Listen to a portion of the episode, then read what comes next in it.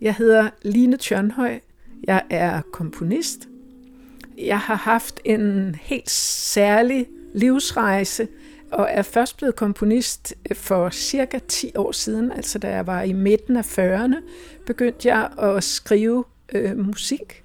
Da jeg var helt ung, havde jeg ikke rigtig nogen retning, og det gjorde, at jeg endte til søs. Jeg skulle være navigatør. Det gav mig noget retning, i hvert fald på den måde, at jeg endte med at forelske mig i en sømand.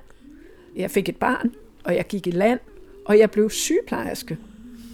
Så det var sådan lidt som vinden blæser, øh, kan man sige på den gode måde. Da jeg havde arbejdet nogle år som sygeplejerske, der øh, fik jeg sygdom i min egen familie, og det gjorde, at jeg fik en periode med stor eftertænksomhed og rigtig mange tanker om, hvad jeg lavede her i verden, og, øh, og hvad der skulle ske videre. Og der var jeg omkring 30. Og hele den eftertænksomhed førte mig ind i mig selv.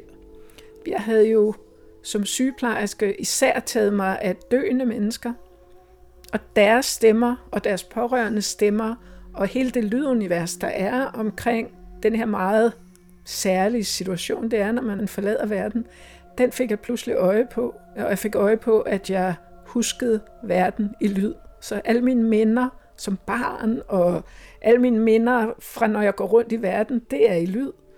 Og især stemme, minderne om stemmen fik mig til at opsøge min egen stemme.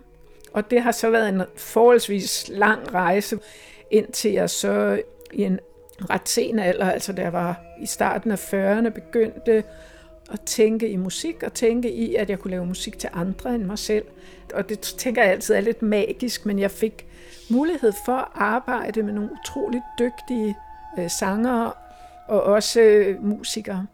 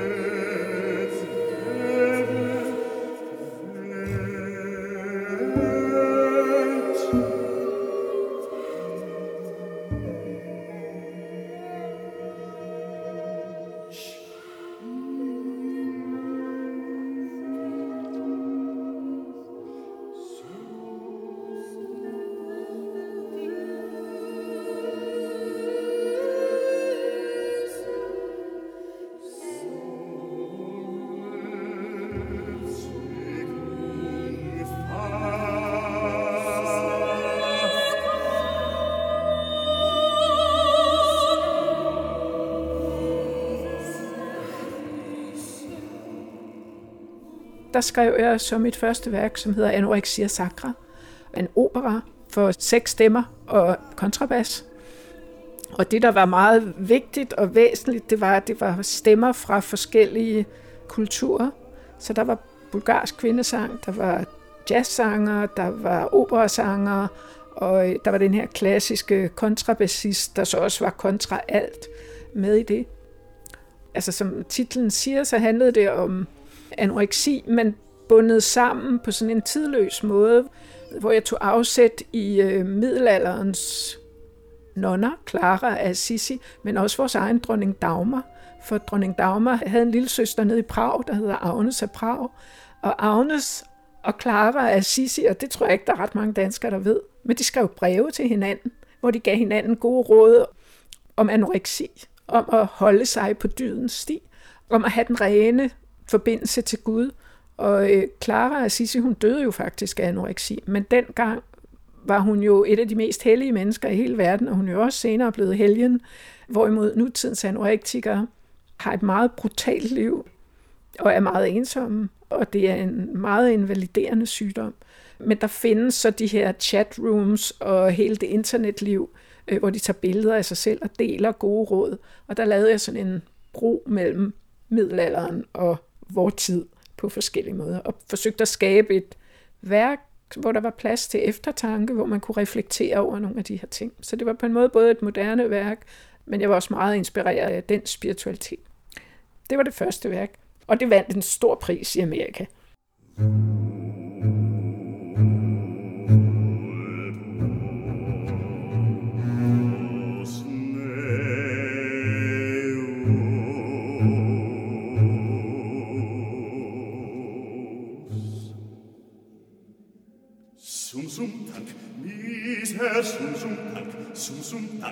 He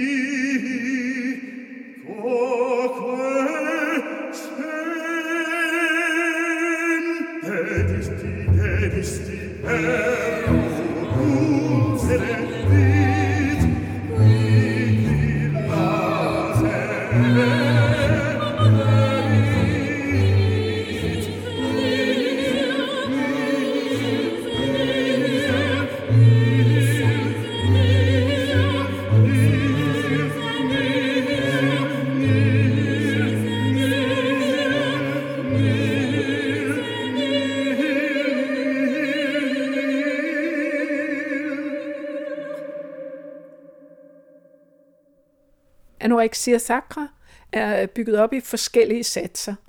Den ene sats, som er monteret med en moderne videnskabelig tekst, der handler om, hvordan anorektikere har en magisk tænkning omkring, at de renser sig selv fuldstændig ud ved at lade være med at spise. Den sats, den hedder Minde, og den er bygget sammen med en tekst fra Clara Assisi, hvor hun taler om kærligheden, og hvor hun taler om, at kærligheden skal holde os på rette spor. Og lige meget hvad alle andre siger, så skal vi holde fast i kærligheden og følge det her askesen. Og der er så en lille ekstra krølle på, som er en gammeltysk tekst, som også handler om kærlighed. Og gammeltysk minde, Aya Minden Dy, øh, synger de, det er om kærlighed. Ja.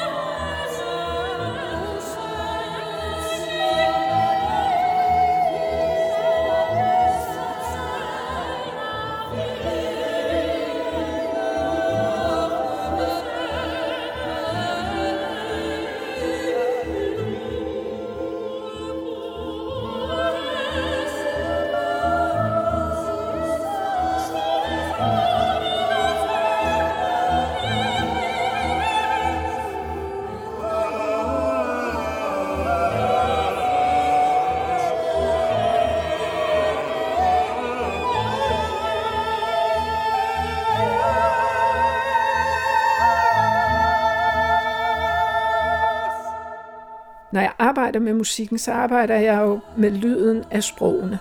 Og derfor har det været fuldstændig naturligt og integreret for mig at, at være den, der monterede teksterne.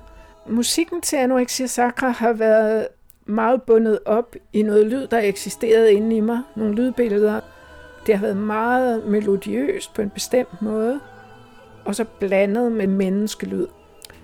Alting har været der, og så har jeg skrevet det ned på noder. Efter at jeg havde lavet Anorexia Sacra, så tænkte jeg, ej, må jeg kan komme på konservatoriet. og da jeg var 50, der skrev jeg så min ansøgning til konservatoriet i Aarhus. Og det var med meget bange anelser egentlig, jeg gjorde det. Jeg fortrød det rigtig mange gange, fordi jeg tænkte, det er på en eller anden måde lidt mærkeligt, men nu gør jeg det. Og jeg var meget faktisk overrasket og rørt over, at jeg kom ind og jeg klarede så at få lavet noget dispensation, fordi jeg kan faktisk ikke spille klaver, eller jeg har jo ikke rigtig nogen værktøjer, eller havde ikke i hvert fald på det tidspunkt. Men jeg fik alligevel stykket en dispensation sammen, så jeg kommer ind på kandidatniveau. Altså det er jo nogle gange sådan, at det er som om, at der er nogen, der blander sig på guddommelige måder i ens liv, ikke? fordi man støder jo ind i ting, der er svære. Men det her med at komme på konservatoriet, det har været en livsforandrende oplevelse for mig. For det første er blevet mødt med utrolig åbenhed.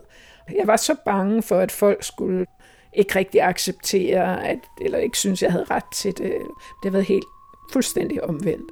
Jeg har følt mig virkelig omfavnet, og øh, de lærere, jeg har haft, har på alle måder forsøgt at give mig værktøjer, så jeg er helt klart blevet bedre til notationsteknikker og partiturer og lære, hvordan jeg kan kommunikere.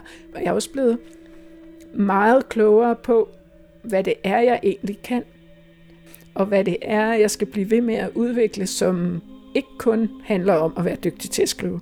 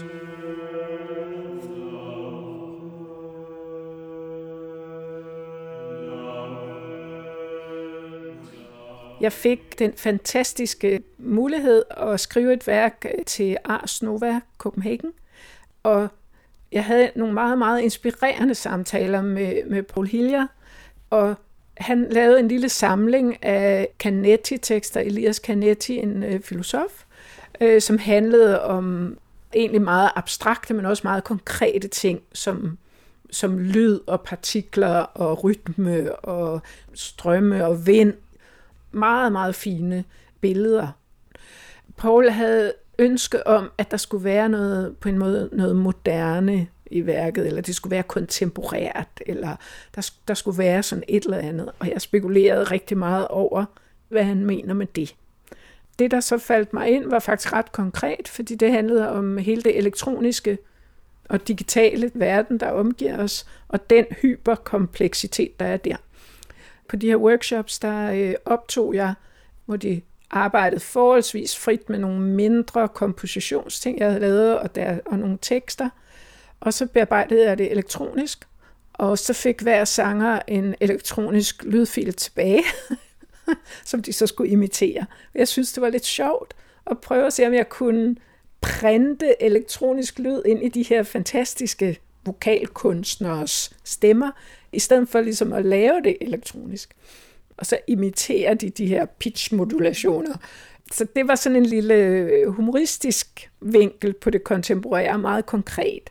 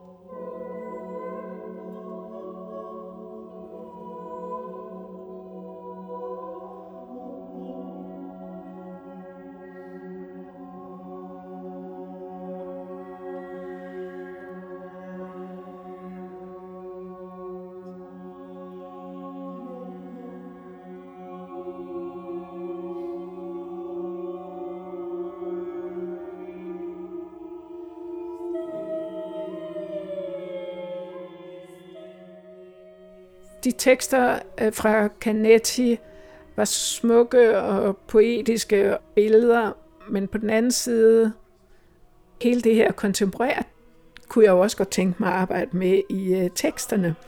Så jeg fandt forskellige tekster, der har med øh, sikkerhedsprocedurer i lufthavne, med sådan noget strip search og øh, hacking. Så der er, der er sådan nogle internettekster, som så er ligesom modbilledet på hele det her værk og hele lyden af det. Øh, der er for eksempel også øh, en tekst, der omhandler Manning, den øh, whistleblower, som var aktuel og stadigvæk er aktuel. Det her med at have fået det værktøj, det er at notere, gjorde jo, at jeg overhovedet kunne lave det her værk til Ars Nova Copenhagen. Det tog mig rigtig, rigtig lang tid fordi jeg har nogle ret komplicerede rytmebilleder, og jeg har ingen forståelse af normale sådan harmoniske forløb. Og øh, så lyttede jeg alt det her elektroniske lyd af, og skulle ligesom have det til at passe ind i lydbilledet. Og jeg var utrolig bange for, at hvis jeg havde det i fire fjerdedele, så ville det blive dirigeret i fire fjerdedele, så jeg skulle finde forskellige notationstekniske måder at få det præcist, fordi jeg vil have, at det skal være præcist. Og samtidig skulle det jo afspejle det flow og den frihed, som der på en eller anden måde også er i det lydbillede, jeg i hvert fald har inde i. Så det har været en kæmpe udfordring.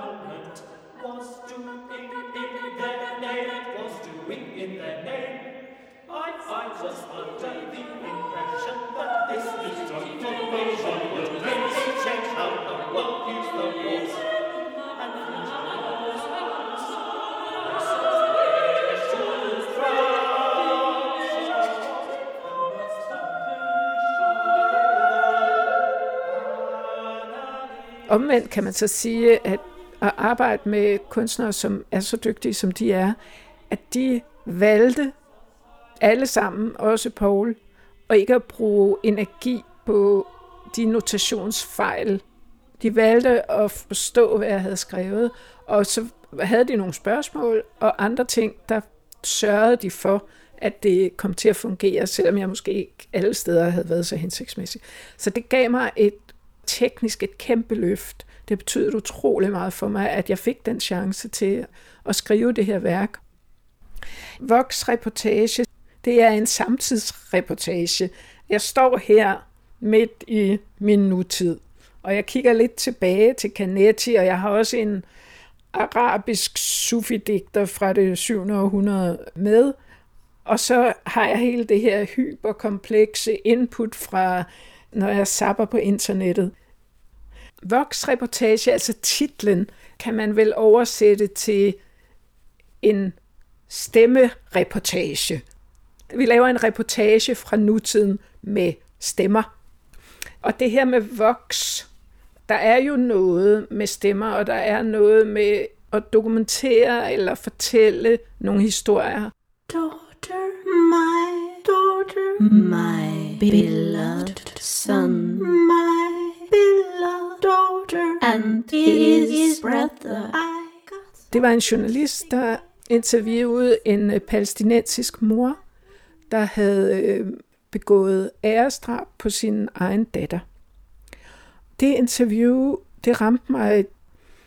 Hun havde mange børn, og hun havde sin yngste datter, og så var der nogle brødre til denne her datter, som øh, voldtog deres søster. Datteren blev gravid, og blev sendt væk og fødte det her barn og kom tilbage. Og så tilsagde kulturen, at datteren skulle øh, dø. Og øh, i det her interview, der beskrev moren, hvordan hun havde slået sin datter ihjel. Min datter, min elskede, sjette fødte. Så fik jeg sådan et glimt af et fuldstændig umuligt dilemma for denne her mor, som på den ene side skulle gøre det rigtige, fordi det gør man, og på den anden side, så var det hendes børn, det handlede om. Og det kunne ikke rigtig slippe mig, og på et tidspunkt så tænkte jeg, hvordan føles det at tage de her ord i munden? Hvordan føles det at sige det, som står i den artikel? Og der lavede jeg så det værk, som jeg kalder en voksdoks, en slags dokumentar, men hvor jeg tager hele følelsesindholdet. Og det eneste, jeg gør, er, at jeg siger det, som moren siger, men i jeg-form. Ja, og arbejder med det i et meget sådan råt elektronisk lydbillede. Og alt, hvad der er i Dorter, i, i Voxdoxen, det er min egen stemme. Ja, det har været sådan meget rystende ting. Men omvendt, så er der nogle historier, vi ikke kan holde ud at fortælle, som alligevel på denne her måde, synes jeg egentlig bliver fortalt på en kærlig måde over for den mor og over for de børn. Hun prøvede på at overtale datteren til at begå selvmord, og det ville datteren ikke. Og så blev hun nødt til at slå hende ihjel. Værket er det, hun fortæller i interviewet, og interviewet er helt konkret med, hvad hun gør, hvordan hun henter en plastikpose og knive og en stok, og hvor lang tid det tager, og, og hvad datteren sagde til hende og sådan noget. Og selvom det næsten er uudholdeligt, så prøver jeg på at skabe et slags rum, hvor vi sammen, måske mig og dem, der lytter til det sammen, eller kan reflektere over nogle ting, og kan vise noget forståelse for os som mennesker i umulige situationer. brother. I got a plastic bag, a razor blade, and a wooden stick. Your brother. I, I'm going to your room. And your and brother.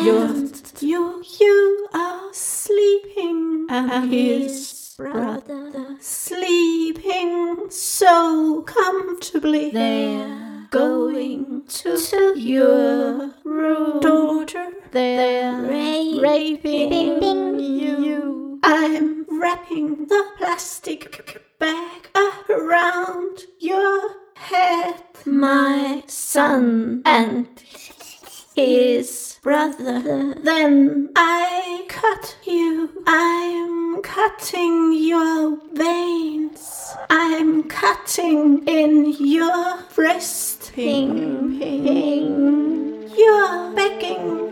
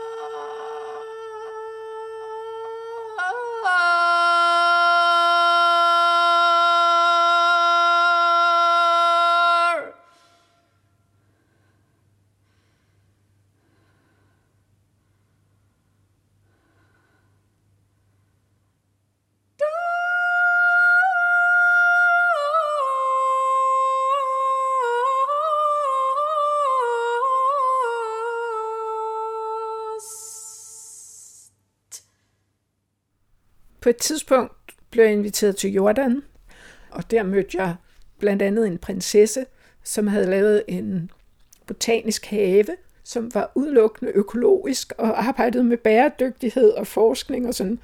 Det var helt fantastisk. Hun havde et samarbejde med nogle kvinder, der boede i landsbyen i forbindelse med denne her botaniske have. Jordan er et utroligt fattigt land. Det er også et af verdens største lande. Og hun arbejdede med empowerment. Og vi talte om, kan kunsten og det her på nogen måde gå sammen? Og vi fandt ud af, at måltidet, bordet, når vi deler maden, er jo fælles for os alle sammen. Og det er meget, meget tæt på de her kvinder.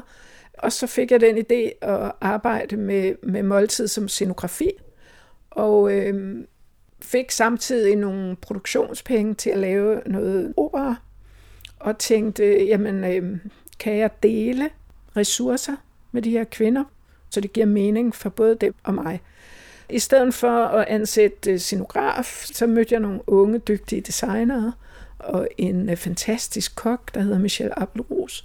Og det har ligesom været indgangen til det her koncept, som vi kalder Dust. Og lige nu arbejder jeg med opsætning af operan, der så hedder Agony. Yeah.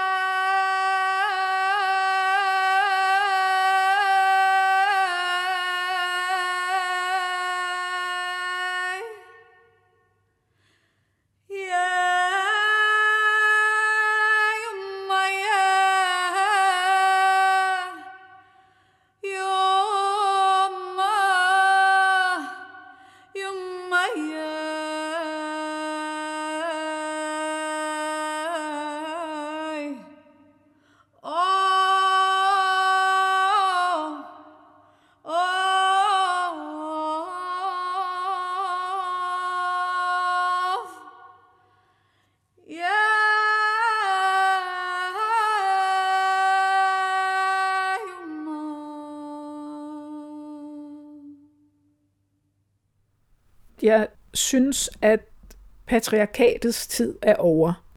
Det vi ser nu, det er krampetrækningerne.